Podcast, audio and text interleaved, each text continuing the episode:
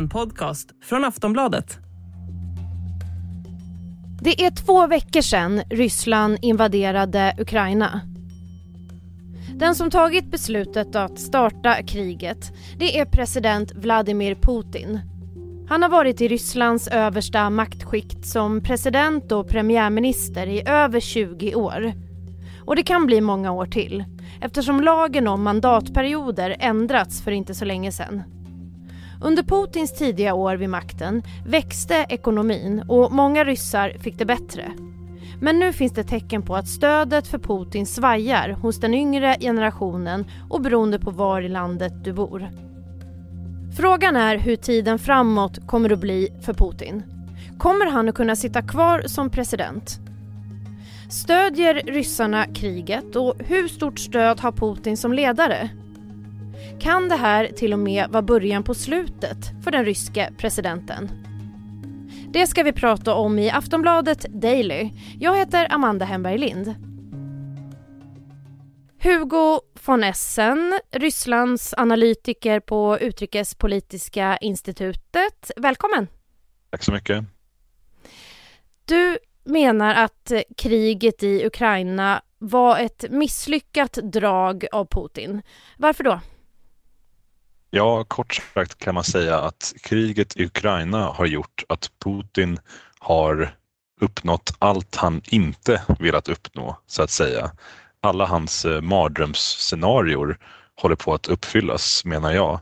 Och då pratar vi inte främst om att eh, det går dåligt på marken, att det går dåligt för eh, den ryska invasionen just nu, att, att Ukraina har gjort mycket mer motstånd än vad man trodde eller att ryska styrkor har problem med, med moral eller med logistik eller sånt där. Utan eh, då, då gäller även, eller han har även eh, misslyckats på det internationella planen på många sätt. Eh, och här handlar det först och främst om att han har lyckats ena västvärlden EU, Europa, USA, hela väst på ett sätt som västvärlden inte har varit enade på väldigt, väldigt länge. Jag menar, de här sanktionerna vi ser nu är ju, vi, tyder på en otrolig vilja, enighet och beslutsamhet hos västvärlden att eh, sätta stopp för Putin, att stå upp för demokratiska principer, att stå upp för eh, internationell rätt, att stå upp för alla länders rätt till självständighet, suveränitet, territoriell integritet. Det är en sak. Putin har också misslyckats på, på ett annat väldigt viktigt plan, nämligen att han har förlorat Ukraina. Det här började ju redan 2014 med, med eh, den illegala annekteringen av Krim och kriget i, i Donbass i östra Ukraina. Att eh, efter att Ryssland gjorde det här så förlorade ju Putin och Ryssland eh, väldigt mycket stöd hos den ukrainska befolkningen. Jag menar innan 2014 var det många i Ukraina som hade en väldigt positiv syn av Ryssland Eh, och ganska många som inte hade en lika positiv syn på, på Nato till exempel. Så att hela det här slutmålet om att eh, lyckas inkorporera Ukraina till den ryska sfären, till eh, något stort ryskt återskapat rike oavsett om det är Sovjet eller Tsarryssland.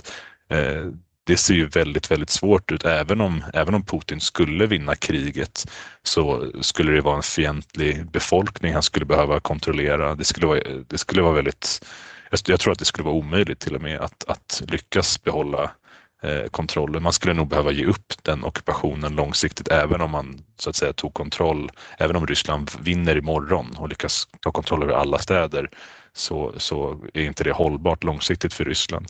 Eh, och det tredje är att Putin har ju lyckats isolera Ryssland eh, i ännu högre grad. Ryssland var ju isolerat redan innan kriget. Eh, nu är ju Ryssland i princip på väg att bli ett Nordkorea i Europa, en, en pariastat som ingen vill ha att göra med. Eh, och hela världen håller på att inse värdet av just eh, principer som territoriell integritet, principer om att större länder inte får styra över mindre länder, vilket återigen är tvärt Putins mål. Men apropå det du säger då, 2014 annekterades Krimhalvön. Men det var ju ett större stöd för det hos den ryska befolkningen sägs det ju. Eller hur? Och hur, kommer det sig då, att det är skillnad nu det här kriget? Ja, en viktig skillnad var ju att eh, Krimannekteringen var ju, var ju inte blodig alls. Det var ju inte en enda soldat som förlorade livet. Eh, det, man, det gick ju väldigt smidigt och snabbt. Ena dagen så var Krim ukrainskt och nästa dag så var det ryskt. Så att eh, det innebar ju, innebar i princip ingen kostnad för Ryssland annat än de sanktionerna som kom efteråt som eh, var ganska lindriga sanktioner som inte går att jämföras med dagens sanktioner. Eh, och för det andra så fyller, eller så har Krim eh, Eh, en speciell plats i, i, i ryssarnas hjärtan. Det, eh, det är en semesterort som eh, så många har åkt till, så många besökt, så många känner till. Tidigare under, under Sovjet och tsarriket så var det en väldigt viktig bas för Rysslands kontroll över Svarta havet. Så det är flera saker som skiljer sig som gör att det var ett större stöd då än vad det är, än vad vi tror att det är för stöd för kriget nu. Ja, kan du gå in på det här lite mer om just stödet för kriget hos ryssarna. Skiljer det sig i befolkningen och, och ja, vad vet vi egentligen om det här? Ja, när det gäller stödet för kriget så ska man ju först och främst konstatera att det är väldigt svårt att veta vad ryssar tycker. Det görs väldigt få oberoende opinionsundersökningar eh, och menar, det är ju hård censur i landet. Man får inte säga vad man vill, man får inte skriva vad man vill vad man vill på sociala medier eller demonstrera, protestera. Så vi vet ju inte vad många tycker. Eh, man kan ju tänka sig att det är väldigt många som, som inte tycker om det här kriget eh, mot ett, ett syskonfolk, som inte stödjer att, att eh, det är massa, soldat, massa ryska soldater som ska dö för, för Putins eh, imperiedrömmar och så att säga, som inte tycker om all den ekonomiska skada som kommer av sanktionerna. Samtidigt kan man också eh, nog räkna Life is made up of many gorgeous moments. Cherish them all, big and small, with Blue Nile. Whether it's for yourself or a loved one, Blue Nile's unrivaled selection of expertly crafted fine jewelry and statement pieces help make all your moments sparkle. Blue Nile's experts are on hand to guide you, and their diamond guarantee ensures you get the highest quality at the best price. Celebrate a life well lived in the most radiant way and save up to 30% at BlueNile.com. That's BlueNile.com. Att det är en, en stor del av befolkningen som är starkt påverkad av propaganda, av rysk desinformation och som, som tror att det här eh, är en legitim invasion. Att det här är ett legitimt sätt för Ryssland att skydda sina säkerhetsintressen. Om vi lyfter blicken lite då bara och tänker Putins stöd generellt då som eh, president, vad vet vi om det? Ja, samma sak där så är det svårt att veta just för att det görs så lite undersökningar men de som görs eh, tyder ändå på att Putin har ganska starkt stöd som president. Att han får ofta eh, över 50 procent, ibland eh, menar, har varit uppe på 60 procent och högre. Eh, samtidigt så ska man ju betona här att det finns ju inga andra eh, människor, andra kandidater som man kan stödja eller, eh, eller tro på. Putin har ju varit extremt effektiv med att ta bort all typ av eh, reell opposition och alla enskilda politiker som skulle kunna hota honom i popularitet och sådär. Så att de flesta vet ju inte eh, något annat alternativ än Putin.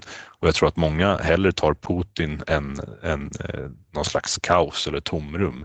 Många, rys, många ryssar minns ju eh, det, det instabila 90-talet, det kaotiska 90-talet och så jämför man Putin med det och så tänker man ja men Putin det är i alla fall stabilitet. Så då tar vi hellre det. Men visst är det ändå en yngre generation där det ändå finns tecken på att eh, stödet kanske inte är lika starkt då som äldre generationer som de minns hur det var då där som du säger på 90-talet?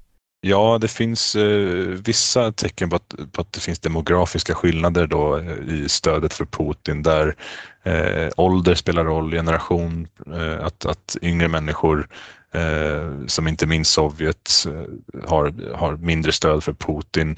Eh, men också saker som utbildning spelar roll, att mer utbildade människor eh, stödjer Putin i, i, mindre grad.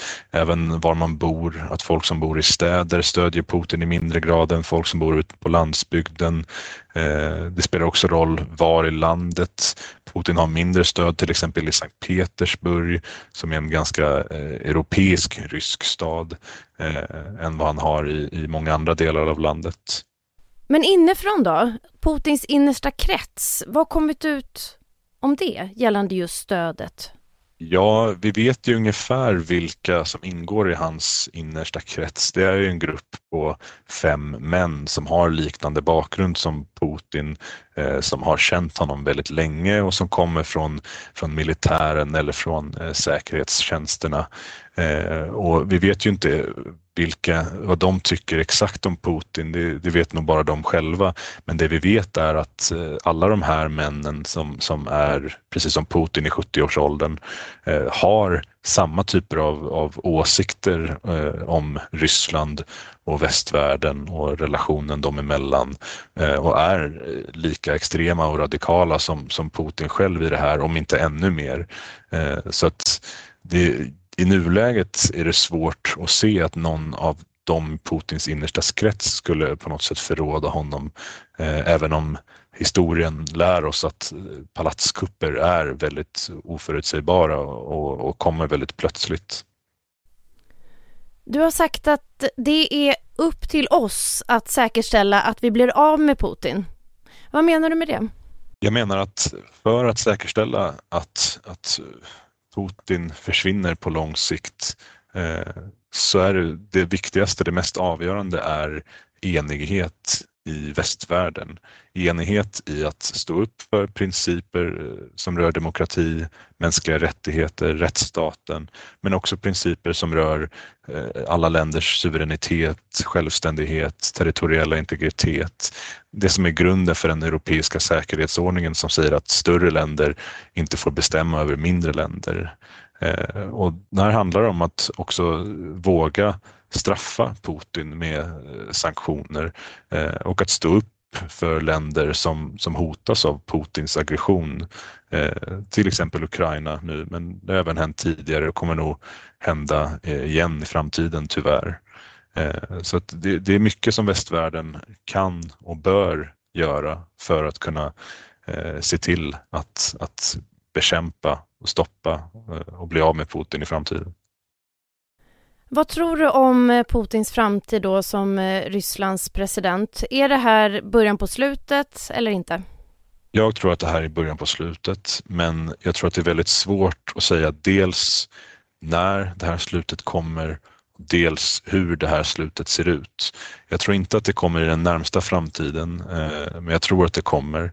Eh, och jag tror att det mest sannolika är som sagt någon typ av eh, palatskupp för att den ryska säkerhetstjänsten har så pass stark kontroll över samhället, över statsapparaten eh, och det är så pass farligt att demonstrera och protestera. Så jag tror att det är mer sannolikt att Putin blir avsatt i någon, någon palatskupp än eh, i något folkligt uppror så att säga. Den ryska befolkningen är inte riktigt särskilt eh, eh protestvan och så har inte tendenser till protester. Senaste gången ryska befolkningen eh, ställde sig upp var i slutet på 1800-talet mot, tsar, eh, mot tsarryssland. Men du menar alltså att eh, du tror inte att Putin nu nästa val blir omvald eller vad, vad ser du framför dig om du kan teckna någon bild av, även om det är svårt att säga om framtiden? Eh, Putin kommer absolut bli omvald därför att det är Putin som själv bestämmer utgången av valen. Men, men Putins framtid tycker jag att man kan karaktärisera med Eh, det kommer bli allt hårdare tryck eh, allt hårdare repression mot befolkningen eh, och, det kommer bli allt svårare att styra landet givet de här ekonomiska sanktionerna.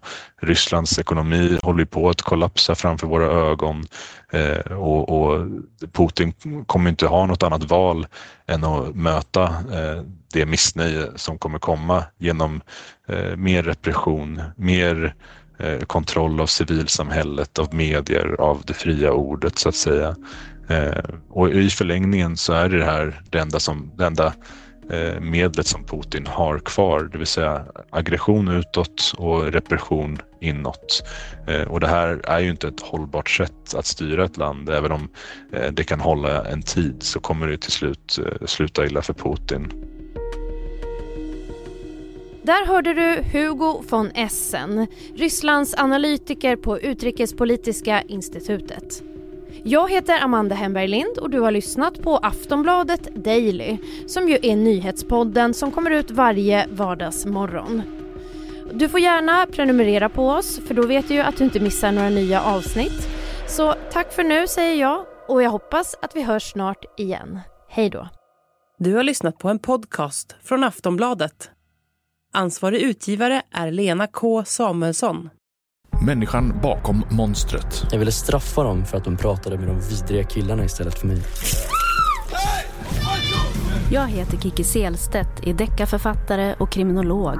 Och I den här poddserien tar jag mig in i huvudet på dem som kategoriseras som monster. Försöker förstå det logiska i det ologiska. Ju längre ner han sjunker desto mer desperat och aggressiv blir han. Han är en person där risktagande inte är något större problem. I can't wait to give you exactly what you deserve. Människan bakom monstret. En podd från Aftonbladet. Du hör den i Aftonbladets app och på Podme. Millions of people have lost weight with personalized plans from Noom. Like Evan, who can't stand salads and still lost 50 pounds. Salads generally for most people are the easy button, right? For me, that wasn't an option. I never really was a salad guy. That's just not who I am. But Noom worked for me. Get your personalized plan today at Noom.com. Real Noom user compensated to provide their story. In four weeks, the typical Noom user can expect to lose one to two pounds per week. Individual results may vary.